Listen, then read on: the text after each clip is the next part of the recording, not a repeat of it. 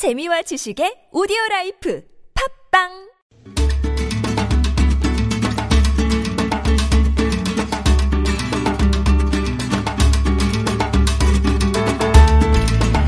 책으로 나를 돌아보고 세상을 만나는 시간이죠. 한창완의 책가방. 세종대학교 만화 애니메이션 학과 한창완 교수님 모셨습니다. 안녕하세요. 안녕하세요. 네. 어려워요. 만화 애니메이션 그렇죠. 학과. 만화 애니메이션 학과. 예, 입술에 네. 확 힘을 줘야 되는데. 네, 그렇습니다. 예. 그나저나 앞에서 저희가 벌레 얘기를 했는데. 네. 벌레 안 무서워하시죠? 저는 벌레는 별로 안 무서워하는데 네. 그 벌레에 대한 네, 그 제목들이 되게 많습니다. 하버드 대학의 공부벌레들 어, 예, 뭐 이런 거 예, 있잖아요. 예. 저도 책을 준비하고 있는 게 이제 세종대학교의 만화 천재들 뭐 이렇게 어. 이런 책들 생각하고 있습니다.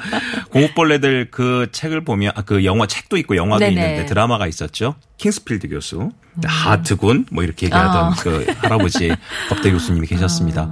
그 로스쿨이죠. 하버드 로스쿨 이야기인데 거기서도 그 벌레 공부를 너무 너무 마- 많이 하니까 공부벌레다 이런 얘기를 하는데 아주 그 기억에 남는 게 첫 시간에 킹스필드 교수가 학생 중에 한 명이 질문을 해가지고 그 친구가 질문을 답을 못하면 음. 아 뭐라 그럴까요? 투명 인간으로 그 아. 학생이 그만둘 때까지 거의 신경을 안 써버린대요. 그러니까 ghost를 만 유령을 만들어 버린다는 거지. 그러니까 그렇게 열심히 공부하고 하트가 시- 시골에서 올라와서 아르바이트하면서 열심히 하는 공부하는 학생인데 열심히 공부해 가도 질문도 안 받고 출석도 안 부르고 리포트도 안 받고 예. 그 친구들은 야 넌 끝났어 이제 뭐 이렇게 얘기합니다. 첫 시간에 잘못 답을 했다는 네. 것만으로. 그래서 하트가 낸 아이디어가 그거죠. 본인이 수업 시간에 들어갈 때 ghost가 되는 겁니다. 그래서 침대 시트에 구멍 두 개 뚫고요. 음. 아, 진짜 그걸 ghost. 하얀 ghost가 돼가지고 음. 딱그 100명 앉아 있는 계단식 강의실 혼자 가운데 앉아 있는 거예요. 아, 눈에 띄게. 예. 그러니까 킹스필드 교수가 처음엔 너무 어이가 없어갖고 이렇게 보고 음, 모른 척을 합니다. 그런데 수업 시간 내내 너무 보이는 거야 그게. 그래서 결국은 그 하트군이 뒤집어 쓰고 있는 하얀색 침대 시트를 음. 옆에 가서 하트군 하고 이름을 불러도 대답을 안 해요. 왜? 자, 유령이니까. 예. 그래서 결국은 화를 내면서 계단에 올라가서 하트군 머리에 있는 시트를 딱 벗깁니다. 예. 어. 그러자마자 아까 질문했던 내용의 답을 쫙 하트가 얘기합니다. 그러면서 유령에서부터 탈출한 이야기. 네. 예, 그게 뭐 일화였습니다. 일화였습니다. 예. 아, 이게 약간, 약간 그 학생 입장에서 좀 해보자는 거잖아요. 교수님 그런 학생을 혹시 강의 중에 만나면 킹스필드 교수님의 마음일까요? 충분히 이해됩니다. 네. 예, 충분히 이해되고요. 저는 그런 학생들이 좀 많았으면 하는 바람도 갖고 있습니다. 예. 네. 자, 오늘 그러면 어떤 책을 읽어볼까요? 자, 오늘은 제가 서점에서 문득 책을 들었다가 한참 읽으면서 많이 반성도 하고, 음. 아, 그렇구나. 우리가 모르는 사이에 정말 그런 일상을 보내고 있구나라고 생각이 들어서 여러분과 함께 읽어볼까 가지고 온 책입니다. 아, 문화평론 하시는 박민영 작가님입니다. 음. 박민영 작가가 쓰신 지금 또 혐오하셨네요. 라는 책입니다. 아, 지금 또 혐오하셨네요. 네, 우리 안에 스며든 혐오 바이러스라는 아. 책인데요. 예. 아, 사실 여러분들 중에 청취자 여러분들 중에 나는 뭐 그렇지는 않아. 요즘 그런 분위기는 많지만 나는 혐오하지 않아라고 생각하고 있지만 이 책을 읽어보면 내 스스로가 또 이제 혐오 지수가 몇 퍼센트 정도인지도 어. 파악이 될 정도로 다양한 혐오 그 대상에 대한 설명들이 네, 나옵니다. 네. 총 4장을 이루어져 있는데요. 1장에서는 세대를 혐오하다. 그래서 음, 청소년 혐오, 20대 혐오, 주부 혐오, 노인 혐오 이 현상들을 설명을 하고 있고요. 2장에서는 이웃을 혐오하다라는 제목으로 여성 혐오, 장애인 혐오, 동성애자 혐오, 세월호 혐오 이렇게 얘기합니다. 3장에서는 타자를 혐오하다 하면서 이주 노동자 혐오, 조선족 혐오, 난민 혐오, 탈북민 혐오. 그리고 마지막 제 4장 이념을 혐오하다에서는 일본의 혐한, 정치 혐오, 이슬람 혐오, 그리고 빨갱이 혐오. 이렇게 우리 주위에 정말 혐오하고 있는 모든 현상에 대해서 설명을 쭉 하고 있습니다. 네. 왜 이렇게 혐오 현상이 많은가 이 저자는 어, 프롤로그에서 이렇게 설명하고 있는데요. 폭력이란 무엇인가라는 책을 쓴 슬라의 슬라보의 지젝은 어, 슬로베니아에 전해 내려오는 이야기 하나를 인용을 합니다. 그 책에서. 착한 마녀가 농부에게 두 가지 선택권을 주죠. 농부에게 소 한 마리를 주고 농부의 이웃에게 소 두 마리를 주는 걸 할까? 아니면 농부에게 소 한 마리를 빼앗고 이웃 사람에게는 두 마리를 빼앗을까? 농부가 후자를 택하죠. 오. 예, 결국은 내가 한 마리를 받고 남이 두 마리 받는 것보다는 그거를 못 봐? 예, 남이 예. 나보다 더 많이 뺏기는 꼴을 보겠다는 거죠. 결국 이 책을 읽은 고 비달의 설명은 이렇습니다. 내가 이기는 것만으로는 충분치 않다. 다른 사람이 져야만 한다. 이게 지금 현대인의 지배적인 정서라는 것이죠. 가더 카치테로 우르샤 감독의 영화 더 플랫폼이라는 영화가 있습니다. 2019년에 나온 영화인데요. 이 영화의 배경은 플랫폼이라 불리는 수직 감옥입니다. 지하 1층부터 지하 333층까지 각 층에 두 명씩 그 죄, 죄수들이 감금돼 있는 수직 감옥인데 네. 각층 한가운데 뚫린 네모난 구멍을 통해서 내려오는 음식을 먹고 산대요. 근데 가장 인상적인 인물은 주인공 고랭인데 함께 48층 방을 쓰는 동료 트림 아가씨가 위층에서 내려온 음식과 와인을 개걸스럽게 맨손으로 먹다가 시간이 되니까 그 음식이 아래층으로 내려가겠죠. 어. 아래 사람도 먹어야 되니까 벌컥벌컥 와인을 마시고는 그 음식 내려간 음식을 향해서 와인병을 던져서 깨뜨리고 침을 뱉습니다. 어머. 왜, 왜 그러세요? 고랭이 물으니까 트리마 아가씨가 말하죠. 아랫놈들 먹으라고. 그러니까 이건 무슨 얘기냐면 자기는 아랫놈들보다는 낫다는 겁니다. 다 똑같은데 결국은 자기가 아래, 나보다 아래층에 있는 죄수들보다는 그나마 낫다. 낫다 라는 거를 하면서 본인의 위안을 삼는 거죠. 그게 우리가 하고 있는 일종의 혐오다. 결국 지금의 계급 의식은 서로의 서열을 세밀하고 구분하고 그 격차에 기반해서 혐오와 차별을 정당화하는 말하자면 반동적 계급식 창고라는 시대다. 이렇게 이야기합니다. 결국 네. 지금의 대중의 정서가 다분히 파시즘적이다라고 작가는 전제를 합니다. 그렇기 때문에 사람들은 언제라도 이 파시즘적인 채비 돌변할 채비를 하고 있다는 거예요. 그래서 기회만 되면 혐오 범죄, 악플, 혐오 콘텐츠, 인종주의적 선동, 약자에 대한 학대, 데이트 폭력, 묻지마 폭행, 살인 이런 것들이 요즘 우리 주위에 많죠. 너무 많이 생긴다는 거예요. 어. 이 혐오 정서라는 게 거대한 스폰지 같답니다. 지금 코로나 현상도 이 저자는 이렇게 이야기합니다. 첫 확진자가 중국 우한에서 나왔죠. 그러니까 사람들이 우한 폐렴으로 부르면서 중국 사람들을 혐오를 합니다. 또 중국 동포도 그렇게 생각합니다. 그러다가 대구 신천지 교회발 감염이 생기니까 신천지로 옮겨 갔다가 이태원 클럽발 감염이 생기니까 성소수자가 혐오 대상이 됩니다. 결국 정부가 주도 면밀하게 확진자 동선 추적하고 접촉자 전수조사로 확진자 수가 결국은 더 많이 폭증하게 되니까 우리 모두가 혐오 대상이 돼서 서구에서는 한국인 혐오가 생기고 그게 동양인 전체 혐오로 확산이 되죠. 결국 이 모든 것들이 우리가 지금 준비되지 않은 세상에 대해서 스스로를 지킨다는 명목 하에 나 아닌 다른 사람을 어떻게든 내 밑에 두겠다는 본능이 결국 혐오를 더 만연시키는 게 아닌가 이 책에서는 그렇게 이야기하고 있습니다. 네. 주요 사항이 있는데 읽어드리기 전에 퀴즈. 그쵸. 네, 네, 네. 그쵸. 오늘 박민영 작가의 지금 또 혐오하셨네요. 라는 책을 만나고 있습니다. 여기서는요, 우리 사회에서 일어나고 있는 차별과 배제, 편견의 순간을 그 대상에 따라 세대, 이웃, 타자, 이념의 네 가지로 나눠서 설명합니다. 그 중에 3부에서 이제 읽어주실 책의 본문 가운데 사회적 뿅뿅뿅뿅이라는 단어가 등장하거든요. 인간이 심리적 혹은 신체적으로 감당하기 어려운 상황에 처했을 때 느끼는 불안과 위협의 감정을 뜻하는 낱말이죠. 사회적 뿅뿅뿅뿅에 들어갈 이 말은 무엇일까요? 1번 스트레스, 2번 엑스트라, 3번 엑스레이. 자, 뭔가 이렇게 신체적으로 감당, 심리적으로나 신체적으로나 감당이 어려운 상황에 처해지면 막 불안과 위협의 감정을 느끼게 됩니다. 이걸 뭐라고 할까요? 1번 스트레스, 2번 엑스트라, 3번 엑스레이. 만병의 근원입니다. 자, 정답 아시는 분은 TBS 앱이나 50원의 유료 문자 메시지 우물정 0951번으로 보내주세요. 자, 그 정답이 들어가 있는 부분을 제가 아, 예. 이제 읽어드리겠습니다.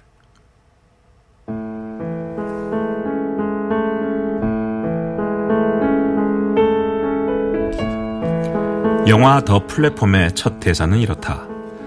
세상엔 세 종류의 사람이 있다. 꼭대기에 있는 자, 바닥에 있는 자, 추락하는 자. 여기에는 상승하는 자가 빠져 있다. 신자유주의 시대에는 계급 상승의 사다리가 거의 다 끊어져 버렸기 때문이다. 추락에 대한 공포만이 가득한 세상, 이것이 신자유주의 시대의 본 모습이다. 이런 시대의 사람들은 약자를 모욕함으로써 추락의 두려움을 불식시키고 상대적으로 우월한 자신의 위치를 확인하고 일시적으로 위안을 얻고 피폐한 자존감을 일으켜 세운다. 혐오가 창궐하는 이유다. 문제는 혐오가 사회적 문제 해결에 전혀 도움이 안 된다는 점이다. 혐오는 약자에게 사회적 스트레스를 전가시킬 뿐이다. 혐오는 그 자체로 건설적인 논의를 봉쇄한다. 건설적인 논의는 서로 존중하는 평등한 관계를 전제로 하는데 혐오 메커니즘은 평등한 관계 자체를 인정하지 않는다. 태도의 문제도 있다. 혐오를 일삼는 사람은 상대방의 의견에 귀 기울이지 않는다. 혐오를 통해 일시적 스트레스 해소, 남을 놀리는 데 따른 일시적 쾌감과 재미를 추구할 뿐이다. 예를 들어 어떤 문제를 진지하게 논하려 하면 PC충, 진지충, X선비라고 비아냥거림으로써 논의를 원천 봉쇄한다. 사실 사회의 혐오 메커니즘이 완고할수록 이득을 보는 세력은 따로 있다. 기득권 세력. 그 중에서도 사회를 지배하는 최상류층이다.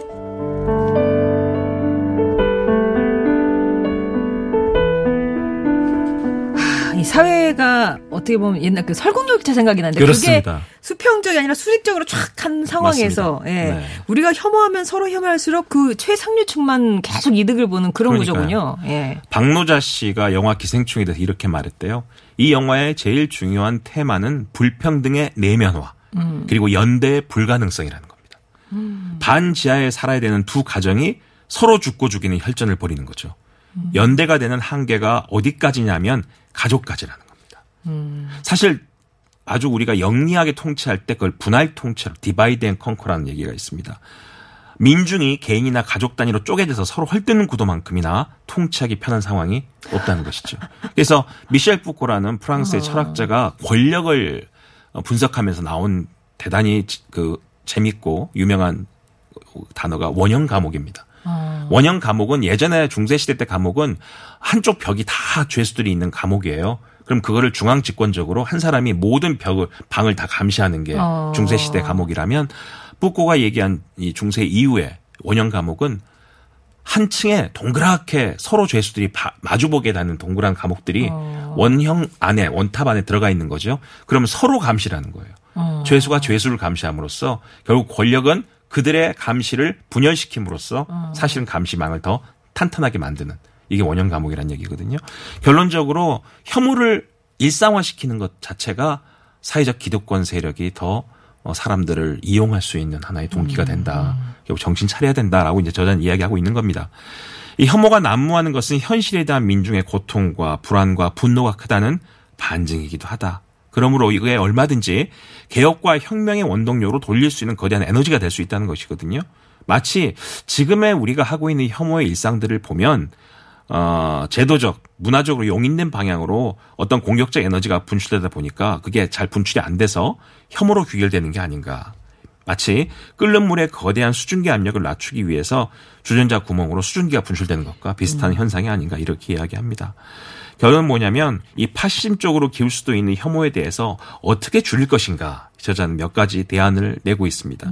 첫째, 이 차별금지법 얘기합니다. 아주 민감한 주제죠. 또 이 보수 쪽에서 생각하는 차별금지법 반대도 아주 많습니다. 그런데 이 차별금지법이 돼야 혐오에 대해서 범죄로 처벌할 수 있다라고 저자는 이야기하고 있고요. 또 가장 중요한 게 두 번째가 경제적 격차를 줄여야 된다. 경제적 격차가 너무 크면 클수록 사람들은 나보다는 못 산 사람들을 어떻게 밟고 쓸까 하면서 혐오를 하게 된다는 것이죠. 참 어렵습니다. 점점 더 소비 문화가 양극화가 되다 보니까 이제 어 그런 말 하더라고요. 이 출입증이 있어야 들어갈 수 있는 쇼핑센터가 생기고 그게 이제 망막 멤버십이군요. 네, 망막 정보로 어, 돼가지고 어. 사람들이 눈을 그문 앞에 댔을 때 열리는 문이 있고 안 열리는 문이 있대. 어머. 1년 동안 자기가 그 쇼핑몰에서 얼마나 샀는가에 따라서 들어갈 수 있는 몰이 있고 안 들어갈 수 있는 몰이 안 있고 치사해서 안 간다네. 이런 문제도 생길 수 있다라는 어, 거고요. 예. 세 번째로는 공동체적 가치 지향을 담은, 담은 진보적인 이데올로기가 좀 많아져야 된다. 다시 말하면 지금까지 우리가 후기 산업사의 신자유주의가 이 구구적 이데올로기를 지배했기 때문에 사람들이 어, 다른 사람에 대한 이해와 어, 폭넓은 공감 지대가 많이 없어지고 있다는 것이죠. 왜냐하면 경쟁 시대가 너무 가속화되다 보니까 내가 살아야 된다는 겁니다. 제가 늘 드리는 용어 중에 하나죠. 공부하면 남 주냐? 남 준다. 남 줘야 된다. 네. 공부해서는 남 주는 게 아니라 다네 거야. 이제 이게 일종의 신자유주의인데 그 신자유주의를 깨고 공부하면 진짜 남 줘야 된다 라는 생각으로 공부할 수 있는 이데올로기 그런 것들이 더 많이 필요해 필요하진 시대다. 공감의 시대다. 이렇게 이 책에서 저자는 이야기하고 있습니다. 네, 지금 함께하고 계신 책은 박민영 작가의 지금 또 혐오하셨네요. 라는 책인데요. 퀴즈 한번 더 드릴게요. 이 책에서는 우리 사회에서 일어나고 있는 차별과 배제, 편견의 순간을 그 대상에 따라서 세대, 이웃, 타자, 이념의 네 가지로 나누어서 설명합니다. 이 가운데 사회적 뿅뿅뿅뿅이라는 낱말이 등장해요. 인간이 심리적 혹은 신체적으로 감당하기 어려운 상황에 처했을 때 느끼는 불안과 위협의 감정을 일컫는 말이죠. 사회적 뿅뿅뿅에 들어갈 말은 무엇일까요? 1번 스트레스, 2번 엑스트라, 3번 엑스레이. 정답 아시는 분들은 TBS 앱이나 50원의 유료 문자 메시지 우물정 0951번으로 보내주세요. 그런 사이에 이제 이 쓱 소리가 뭐냐면 교수님이 정답에 동그라미를 치시네요. 굳이 이게 무슨 OMR 카드 받는 것도 아닌데. 오아시스의 Don't Look Back in Anger 전해드리고 4회에서 뵙겠습니다.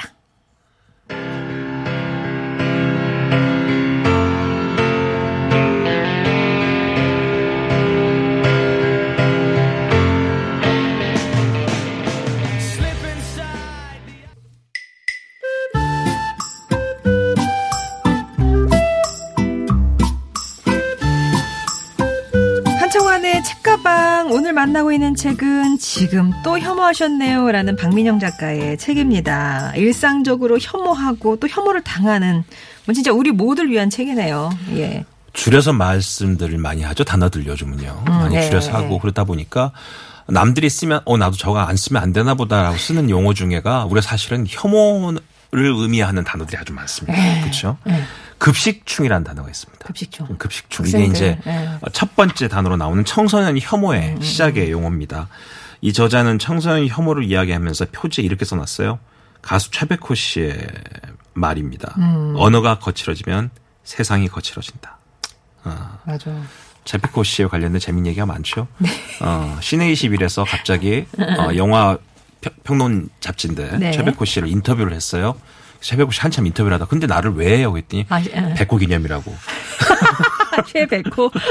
그런 용어도 재밌는 게 네, 있었습니다. 네. 자, 이 급식충이라는 용어가 청소년 비하하는 가장 흔히 쓰이는 말이라고 합니다. 이게 음. 언제부터 시작됐나? 이 책은 가장 그 우리가 주의 깊게 읽어야 될 부분이 뭐냐면 혐오의 단어와 혐오의 대상이 왜 시작됐는지 역사적 동기를 우리에게 설명합니다. 음. 아, 이렇게 이 용어가 시작됐고, 이렇게 이 대상이 혐오가 되기 시작했구나. 음. 나도 모르게 거기에 동참하고 있는 건 아니었나, 음. 라는 걸 반성할 수 있게 해준다는 것이죠. 아, 2011년 초중학교에 무상급식 둘러싼 정치적 논쟁이 시작됐죠. 네. 당시 오세훈 서울시장과 서울시 교육감 광노현 교육감이 서로 충돌을 하면서 보수적 오세훈 시장은 선택적 복지 해서 어, 가난한 학생들한테만 무상급식을 하자. 진보적 광노현 교육감은 전체 학생에게 전면 무상급식하자. 보편적 복지. 이두 개가 충돌했던 겁니다. 예. 자 결국 어, 시민에게 주민투표를 해가지고 결국 실패했고 시장직에서 오세훈 시장 물러났습니다. 보궐선거 통해서 박원순 전 서울시장이 당선이 됐고 네. 그래서 서울시의 초중학생들 모두 무상급식의 혜택을 받게 됐죠. 네. 이때부터 나온 말이. 급식충이다. 어. 공짜라는 겁니다. 당시 보수 언론들은 무상급식을 표퓰리즘이다, 선심성이다 이런 정책이다라고 얘기를 했고 결국은 선심성 복지에 무임승차하는 자로서 청소년을 비하하는 급식충이 생기기 시작했다는 거죠. 결국 급식충이라는 단어는 무상급식이라는 말에서 시작됐다는 겁니다. 공짜 밥을 연상시키니까. 그래서 저자는 사실은 무상급식보다는 보편급식, 국민급식이라고 부르는 게 맞는 게 아닌가. 마치 급식충이라고 하면 청소년들이 사회에 기여한 바가 없음에도 복지의 대상이 됐으니까 특혜를 누리는 거 아니냐. 그러니까 경멸받아 마땅하다 이런 의미가 담겨 있다는 겁니다. 아유. 근데 사실은 청소년은 복지수의 당사자를 보는 것이 잘못된 것이죠. 이미 그렇게 하- 사- 세상에서 복지를 받을 만큼 혜택을 받을 만큼 사회에 기여할 만한 기회도 없고 그럴 나이도 아니라는 겁니다. 또 하나 사회 기회, 기여도에 따라서 복지를 누릴 권리가 주어진다는 말은 사실은 앞뒤가 안 맞는 말이고요. 그래서 결국 청소년들한테 왜 굳이 이런 단어를 붙일 수밖에 없게 하는가. 그 시체는 또 급식체라는 말이 있죠. 급식체. 예, 네. 말을 줄여서 오, 동, 어, 동, 오하고 지읒 쓰면 인정. 그런 거죠. 리을, 이응, 티읕, 리을, 레알, true 뭐 이런 것들. 이거, 이런 것들 10대들이 많이 쓰니까 급식체다. 그래서 사실 알고 보면요. 이게 10대들이 맛있어 그런 게 아니라 이런 용어를 쓴다고 미디어에서 음. 오락프로에서 많이 얘기합니다. 마, 낱말 맞추기. 네. 어, 급식체를 알아야 된다. 어른들도 어, 왕따 안 당하려면 어, 해야 된다. 된다. 인싸돼야 된다. 뭐 이러면서 하다 보니까 결국 또 그런 걸 많이 쓰는 게 세대 언어가 돼가지고 급식체가 된다는 겁니다. 결국은 어른들이 청소년 선, 이 혐오를 더 만드는 게 아닌가라는 말이 있고요. 또 하나 이 10대 청소년들 혐오를 제일 많이 하는 게 또 20, 30대래요. 아, 결국 바, 그 바로 위에 예, 바로 위 20, 세대가 30또 아래 세대를 예, 혐오를 한다는 예, 거죠. 예. 중2병이라는 단어가 있습니다. 네. 이 책에서도 저도 처음 들었는데 이 중2병이라는 용어는 1999년 일본의 한 배우이자 개그맨인 이주인 히카루가 음. 라디오 프로그램에서 처음 썼대요. 아, 일본에도 중이병이 있는 거예요, 그러면? 그 중2병 용어가 일본에 아. 처음 나왔습니다. 이 개그맨 이주인 히카루가 이렇게 얘기했죠. 나는 아직도 중2병 앓고 있거든요. 그 다음에 그 다음 주부터는 정말 걸린 걸까라고 생각하면 중2병이라는 코너 이름을 정했대요. 아. 걸린 걸까 하면 중2병. 그러면서 중학교 2학년생이 할 법한 행동을 희화하기 시작했습니다. 그러면서 이제 중2병이라는 게 생긴 거죠. 어. 사실 이제 중2 정도 나이 된 아이들이 몸집은 성인이 됐는데 하는 머리는 아직 안 따라가다 보니까 자기가 그런 걸 들키지 않으려고 과도하고 음. 왜곡된 행동을 하는 걸 중2 때 정도 많이 나타난다. 그러다 보니까 이제 말과 행동이 비슷하니까 우리도 이제 뭐 쓰게 된 용어가 돼버렸는데 사실은 그러다 보니까 당연한 게 돼버렸다는 거야. 음. 중2 아이들이 우리 아들도 중3 되니까 중2가 제일 무섭다고 하- 얘기하던데 그때 뭐 중2들 아침 8시 되면 그렇다면 한 애가 갑자기 공부하다가 자율학습 하다가 에이 하고 화를 내면 예. 옆에 애가 너 왜 그래 이러면서 30명이 전체 막 싸워버린다는 이유도 없이 그게 중2의 이야기다. 근데 사실은 이게 그 나이 때 아이들은 다 그럽니다. 근데 우리가 중2병이라는 용어를 붙인 순간 그 아이들은 그 아이들대로 명분이 생겨버리는 거야. 나는 병이야. 그러니까 나 중이야. 어, 중이야. 이렇게 되는 거잖아요. 이렇게 된다는 것이죠. 결국 우리가 그런 용어를 쓰면서 일상화 시키면서 그 아이들을 병증 환자처럼 만들어버리는 게 아닌가 이런 이야기를 합니다. 아까 20, 30대가 왜 청소년을 혐오하는가라고 얘기 들어보니까 이 책에서는 이렇게 얘기합니다. 지금의 20, 30대 청년 세대가요. 어릴 때부터 약육강식, 무한경쟁, 승자 독식, 각자 도생의 신자유주의 생활 원리를 태어날 때부터 경험해서 결국 30대까지 갔다는 거죠. 그래서 1980년부터 1990년대 생을 공포 세대라고 흔히 사회학에서 이야기한답니다. 경제적으로 풍요로운 유년기를 보냈지만 일찍이 세상에 대한 공포를 체감하며 자란 세대다. 자신의 안정과 성공에 대한 희구가 너무 강하다. 어떻게 보면 요 세대가 가장 학원을 기본적인 일상화했던 세대가 아닌가라고 네네. 생각이 듭니다. 결국 상향 경쟁이 어려워지니까 하향 경쟁을 한다는 거죠. 자신보다 음. 못한 사람들 얘기한다는 이러면서 청소년 혐오가 시작됐다라고 이야기하고 있고 결국 또 20대 혐오가 또 있어요. 두 번째는 음. 20대 혐오. 20대 혐오도 누가 하냐? 5, 60대가 한다는 거예요. 5, 60대. 예, 5, 60대가 아버지 세대네요? 그렇습니다. 예. 내가 20대 때는 말이야 세상을 아, 바꾸려고 나 때는 말이야. 운동을 거야? 하고 다녔어. 대학을 다니면서도 다른 사람한테 봉사하고 어 노- 농촌에 가서 우리 봉사하고 음. 그리고 사회를 바꾸고 군사 독재를 타도하기 위해서 우리는 정말 열심히 살았어. 음. 근데 너희는 뭐야? 선거의 절반도 투표를 안 해. 그 투표를 한 나머지 4, 50%도 70%가 보수의 표를 해. 음. 너희가 무슨 젊은이야? 그게 피야? 젊은 피야? 뭐 이렇게 따지면서 또 공포 세대를 혐오 대상으로 모는 게또 음. 우리가 말하는 운동권 세대들 5, 60대가 지금 그러고 있다. 이렇게 얘기한다는 겁니다. 근데 또 그렇게 얘기하죠. 20대는 아니 당신들은 20대 때 세상이 너무 좋아졌고 경제 성장률이 뭐 10%까지 올라가던 시대였기 때문에 저도 기억이 납니다. 저도 그 세대이기 때문에 대학 때 1학년부터 4학년까지 4년 동안 중간고사, 기말고사를 거의 본 적이 없습니다. 시험 거부, 수업 거부를 했고요. 왜냐하면 86, 88 올림픽 때 학교가 폐교됐으니까 아. 한달 동안 학교를 못갈 네. 정도로. 그래서 그런 거 반대하면서 수업도 시험도 안 봤는데 졸업할 때 되니까 대기업에서 여덟 군데가 원서가 오고 아. 여덟 군데 면접 다 보면 다 면접비 주고 올라가던 시대였거든요. 막 조교실 가면 야 여기 좀 가봐 면접 막 이럴 때. 누구나 취업할 수 있을 때 그렇습니다. 그러니까 지금 20대들은 아니 본인들 그 좋은 때 다 자기들 즐기고 어. 강남에 집 다 사놓고 다 해먹고. 이제 우리한테는 왜 그렇게 얘기를 하느냐 어. 이렇게 또 세대 간의 갈등이 생기고 있다는 것이죠. 결국 이 책에서 보면은 우리가 혐오하고 있는 대상에 대한 이유가 역사적이고 구조적인 원인이 반드시 있다. 근데 그걸 알고 나면 내가 하고 있는 행동 자체가 절대 이게 정당화될 수 없는 행위들이 많다는 음. 거죠. 그럼 다시 한번 반대 반성하시면서 아 내가 지금 하고 있었던 생각들, 고정관념들, 우리 세대 생각들이 자기 세대마다의 고민을 자꾸 아래 세대다가 풀려고 하는 게 아닌가. 음. 여기서 이제 어 우리가 이제 맘충이라는 용어도 나오죠. 네네. 엄마들에 대한 얘기들. 그러니까 엄마가 안 되려고 그러는 거야. 아. 그런 욕을 하면서 스스로 여성들이 엄마가 안 되려고 그러고 남성들도 결혼 안 하려고 그러고. 근데 사실은 엄마라는 여- 모성이 얼마나 중요한데 그런 것들이 또 모성만 강조하면서 아버지든 딴 일을 생각하죠 또 이런 것들. 결국 사회적으로 우리가 그동안 해왔던 여러 가지 문제점, 기울어진 운동장에 대한 이야기들이 이 책을 통해서 결국 지금 하고 있는 우리 일상화된 혐오가 어제 오늘 일이 아니다. 지금 빨리 이 문제에 대해서 근본적으로 고민하지 않으면 우리 아이들이 더 불행해질 수도 있고 우리 모두가 사회가 더 어려워질 수 있다라는 경고를 보내는 책입니다. 네. 어떤 분위기에 휩쓸려서 나도 모르게 해왔던 혐오들에 대해서 한번 짚어볼 수 있는 그런 책이 될 수 있을 것 같습니다. 자, 오늘 박민영 작가의 지금 또 혐오하셨네요. 라는 책을 만나봤고요. 퀴즈 정답 말씀드릴게요. 오늘 퀴즈 정답. 1번 스트레스죠. 예, 네. 스트레스였습니다. 당첨자는 잠시 후에 발표해 드리겠습니다. 교수님 오늘도 감사합니다. 네, 고맙습니다. 오늘 퀴즈 당첨자 5787번님, 8881번님, 9445번님입니다. 선물 보내드릴게요. 지금 태풍이 올라오고 있으니까 오늘 밤부, 이제 저녁부터 해서 내일 새벽까지 아, 영향을 줄 것 같습니다. 준비 단단히 해주시고요. 내일 좀 안녕한 모습으로 뵙겠습니다. 이 안에 물고기 자리 7711번님의 신청곡으로 오늘 마무리할게요. 내일 뵙겠습니다. 날 혼자 두진 않겠죠. 비에 젖어도 꽃은 피고 구름 가려도 별